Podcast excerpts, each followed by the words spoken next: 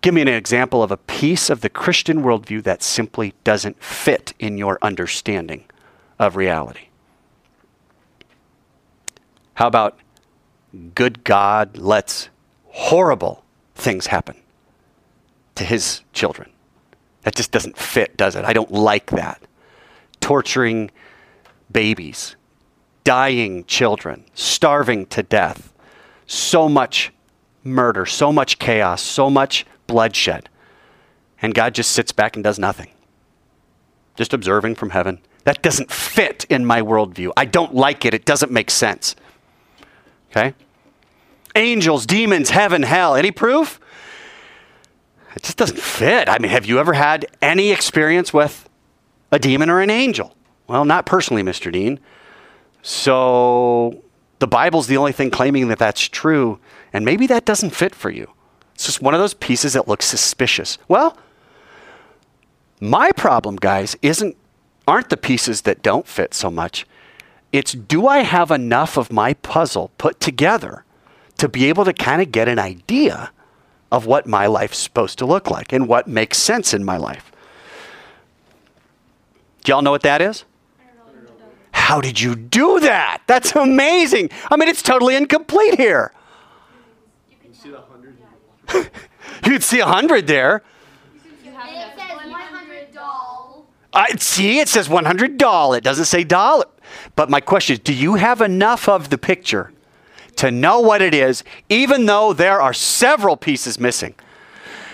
I want to show you, I want to demonstrate to you through the course of this class that the Christian worldview is going to have pieces missing, guys. I'm sorry, but it is. There are going to be things you do not have an answer for. Your preacher's going to tell you, have faith. And what he means by that is, even though you don't have any evidence, even though you don't have any proof, believe it. And I don't think he's off. I don't think he's far off at all. The Christian worldview, in my experience, is the most accurate one out of all of the four that I mentioned, or the, the other three that I mentioned. I've tested the other ones, and I found that even though this one's lacking, I'm not admitting that it's perfect because it's not. It's the best one that we have. Now, I've got reasons for why I think pieces are missing, and I've got reasons for why I say it's the best one. I've got good reasons, and we can talk about that sometime. I'd like to share some of those with you so that you can also consider those reasons. And if they're good enough, I hope you'll come to a conclusion that they're true. Excellent. Um, by the way, I know this is a $100 bill. It's a picture of that. I, I have a, a, a unique and highly recognizable person on the front. I have three numbers. One's a zero, the, or two of them are zeros, and the other one's a one. I have the words 100 doll. That's pretty good. I see serial numbers. It's the same shape, it's the same color. It's not complete, but boy, it sure does give me an idea of what it's supposed to look like. That's your life, by the way. Your life is totally incomplete, yet you have enough of the picture to know, I think I know what's going on here. Uh, by the way, you see these black spaces? I want to talk to you now about what those are. The other day I said, look up faith. And this is the Google definition of faith. If you look up faith right now, which don't worry about that, uh, maybe somebody listening would, would go, well, I'd like to look that up. Sure. Google is going to tell you it's complete trust or confidence in something, someone or something. That's the first exception. That's the first definition. The second is a strong belief in God or the doctrines of a religion based on spiritual apprehension rather than proof. That's the second definition. So, 7 billion people in the world, when they look up the word faith, that's the definition they're going to get because Google's the most popular search engine. However, I'd like you to notice how the slide before pits apprehension, which means to apprehend a criminal is what? When they apprehend a criminal. You don't know what apprehend means? Okay, it's hard to articulate. They, they got him, they get him, they capture him, they acquire him. They apprehend him. He's not just running around, they apprehended him. That's what apprehension is it's to get, to acquire, to make mine, it's to contain, to obtain. The slide before says faith is a strong belief in God that's based on spiritual mm, getting, obtaining, rather than proof. It pits apprehension against proof. So, I think that definition is a steaming pile of dog poop. It is. It honestly is because it was written by somebody that has absolutely no idea what faith actually is. My faith is based 100% on proof. For you to think that God would ask you to believe something and provide no proof is ridiculous. Totally ridiculous. Yet I bet you grew up thinking some things we just have to believe. Take a step out on faith, right? Step.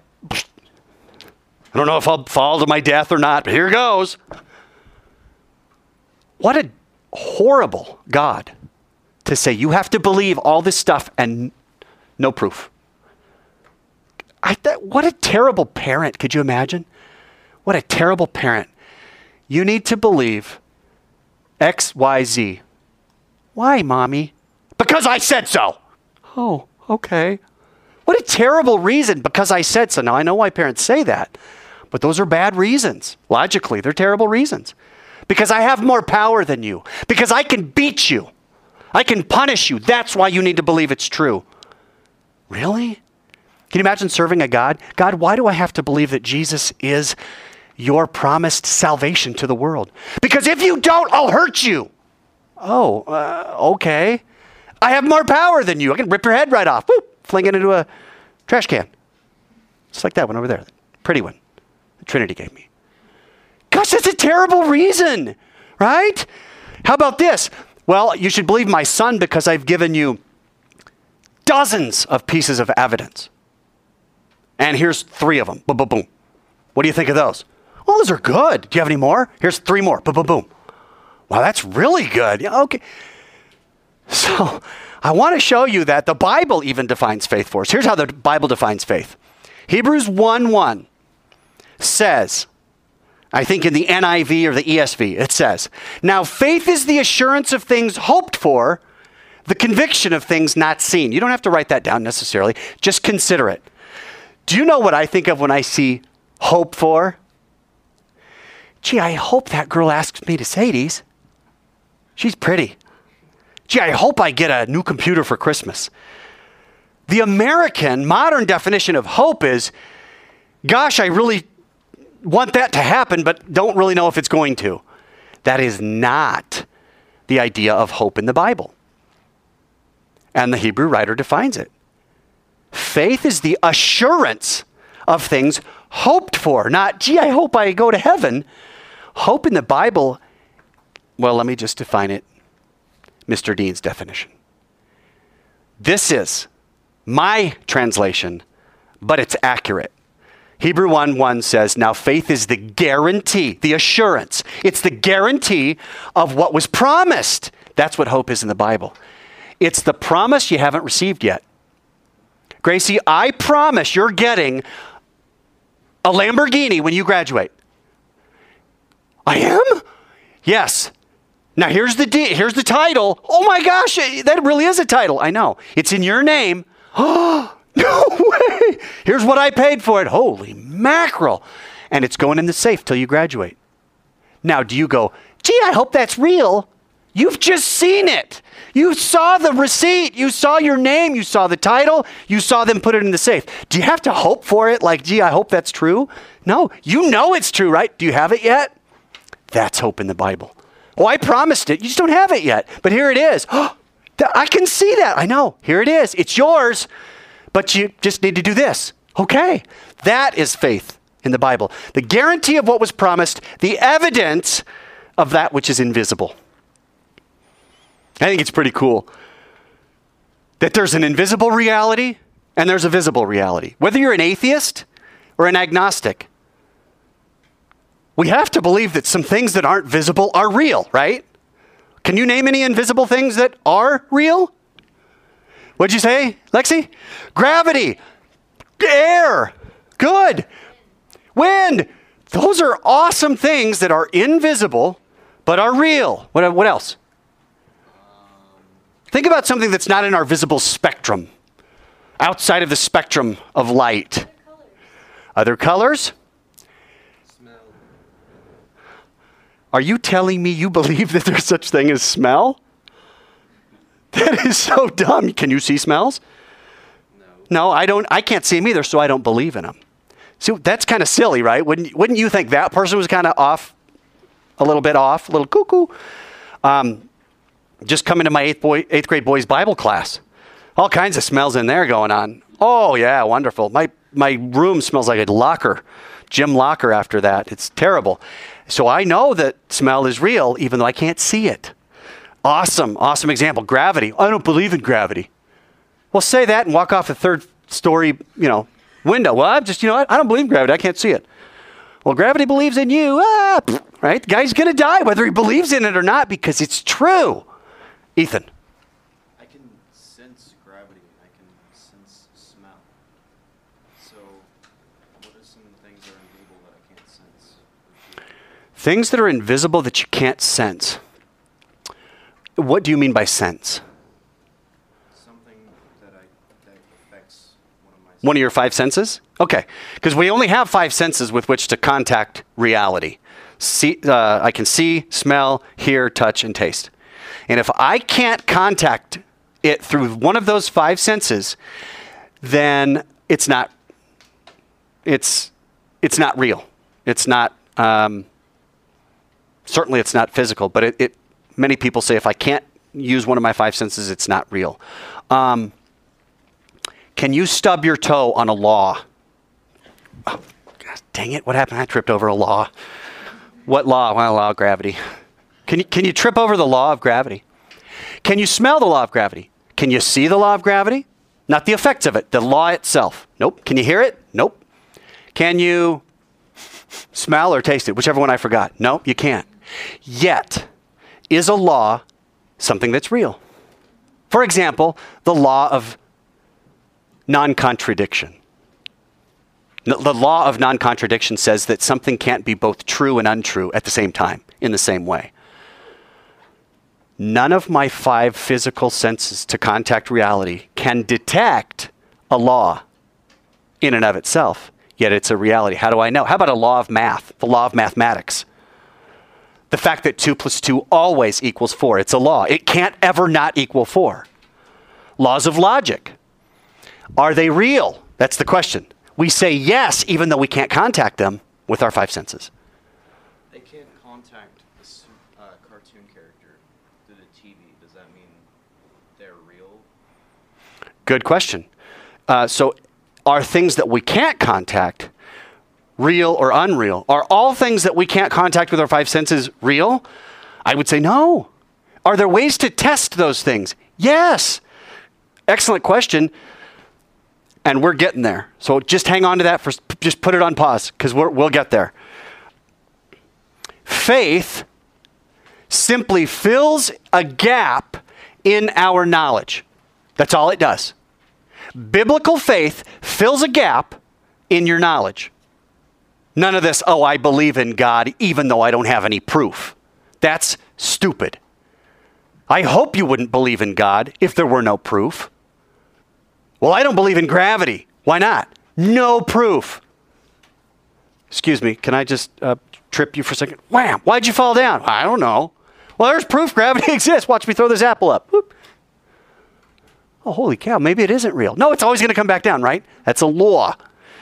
What goes up must come down. Why? Gravity's real. I can't see it. So faith simply fills in a gap in our knowledge. How'd you know it was a $100 bill? You didn't have the complete picture. There was a bunch of gaps there. Well, you know what? You have faith that that really was a $100 bill. Let me ask it this way. Holly, is your Did you drive this morning? Is your car parked out in the parking lot? Yes. Do you know that? For sure. Now she won't see you look. Do you know it 100% sure that your car is out in the parking lot? How is the only way that you could know 100% for sure that your car is out in the parking lot still? It, it's 1015 to go and lay eyes on it, right? Literally to look at it. What if somebody came in and said, I just came from the parking lot and your car is out there. Could you be 100% sure? No. Why? Could they could be lying, right? Okay, cool. Um, let me ask you this: Are you reasonably sure that your car is still at the parking lot? So you're not absolutely sure. You're not 100% sure. Could you be 99% sure? Okay. Why are you 99% sure? I parked it there. I personally parked my car there. Wait, wait, let's just stop. Let's say that's your only reason, because I parked there this morning. Is that a good reason? Not in and of itself. It's pretty weak, isn't it? One reason? Because I parked there this morning? Couldn't somebody have stolen it? Yes, they could have. Give me another reason why you think it's probably still there. You have your keys. And those, yeah, could somebody hotwire the car? Sure. They could. But is that, that's your second piece of evidence. By itself, pretty weak. By itself, pretty weak. Put them together, a little bit stronger. Are there any other reasons why you think your car's probably still there? I locked it. Good. You locked it. It's reasonable to think a locked car is harder to get into and steal than an unlocked car is. Cool. Any other reasons? Nope, that's it. I got those three. So now I'm not even 99. I'm like 40% sure. Holy cow. Thanks, Mr. Dean. Lexi, give me some more reasons. Uh, there's plenty of other reasons. Okay, I have history and a pattern that tells me it's there every time I. Cool. What's another reason? Alarm would go off, alerting somebody, most likely Mr. Niemeyer is probably driving around in the thingy would probably hear a car going. Cool. Why else? It's never been broken into before. Okay, we have that history, right? That pattern, the historical pattern. Out of all the cars in the lot, it'd be very coincidental if Holly's was the one to get stolen. Yeah. The chances of hers being the one out of all the other cars is yours the nicest, most expensive, most pristine car in the parking lot? No, probably not. That's a good reason. What, what, what's another good reason? We have cameras. Cool.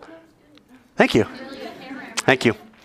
That was the benefit of our listeners. If there are any, probably be like one guy. Yeah, this is a dumb class. I'm going to listen to something else. Joe Rogan, something or other. Okay. Um, what else? How many times has a car been stolen out of the Midland Christian parking lot in the last five years? Zero. Huh? No, zero. But good guess. Last 10 years? Zero. Last 15 years? I would assume it's still zero. We have an officer that patrols the entire campus all day long. There's 10. Each one of those reasons by themselves is weak and not good enough. But when I put all 10 together, have I built a pretty good circumstantial case that, yeah, my car, I have good reason to believe my car's out there? Each one of those by itself isn't very good. Well, the police officer could be over there picking his nose eating a donut at the front of the school while they're stealing my car. True. But when I put all 10 of those pieces together, that's a pretty good case because I'm not 100% sure, but I'm 99. Do I have to be 100 in order to actually walk and live and act like for the rest of the day that my car's still in the parking lot? Or am I going to run after each class? Oh gosh, it's still there. Good. Third period. Oh, I got to see if my car's still there. I'd like, I'd like you to consider something. God says, I'm real. You can't see me, but I'm going to give you evidence that you can detect with your five senses. Each piece of evidence by itself, not so strong. But when you put all of the evidence together, are you going to be able to reasonably, not beyond all doubt, but beyond a reasonable doubt, know that I am God and that what I say is true? Yes. Yes, absolutely. Absolutely. Um, cool. We're out of time.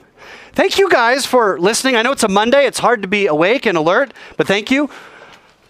That's it. Worldview, a couple of things written down on your paper. Hopefully that was good and clear, and you're like, yeah, I think I understand a worldview. Amelia. Oh, good. Thank you. I probably freaked you out when I sent you that email that said, memorize these two verses. That memory verse test will not be before Thursday of this week. From starting Thursday morning, Friday morning, Monday morning of the next week, expect a pop quiz on both of them, by the way. You will need to know those two memory verses for every single test that we have in this class from January through May. Those memory verses will be on every one. Now, the sooner you learn it, the weapons we fight with are not the weapons of the world. On the contrary, they have divine power to demolish strongholds. We demolish arguments and every pretension that sets itself up against the knowledge of God, and we take captive every thought to make it obedient to Christ. And 1 Peter 3.15 is, but in your hearts honor Christ the Lord as holy, always being prepared to make a defense to anyone who asks you for a reason for the hope that is in you, yet do it with gentleness and respect. When you have those two memorized, you're going to ace a large portion of the test. If you don't memorize those verses, you will never, ever, ever get an A or a B on any of my tests because I make the memory verses worth so much that without them, you won't do well on the test. With them, you'll do great.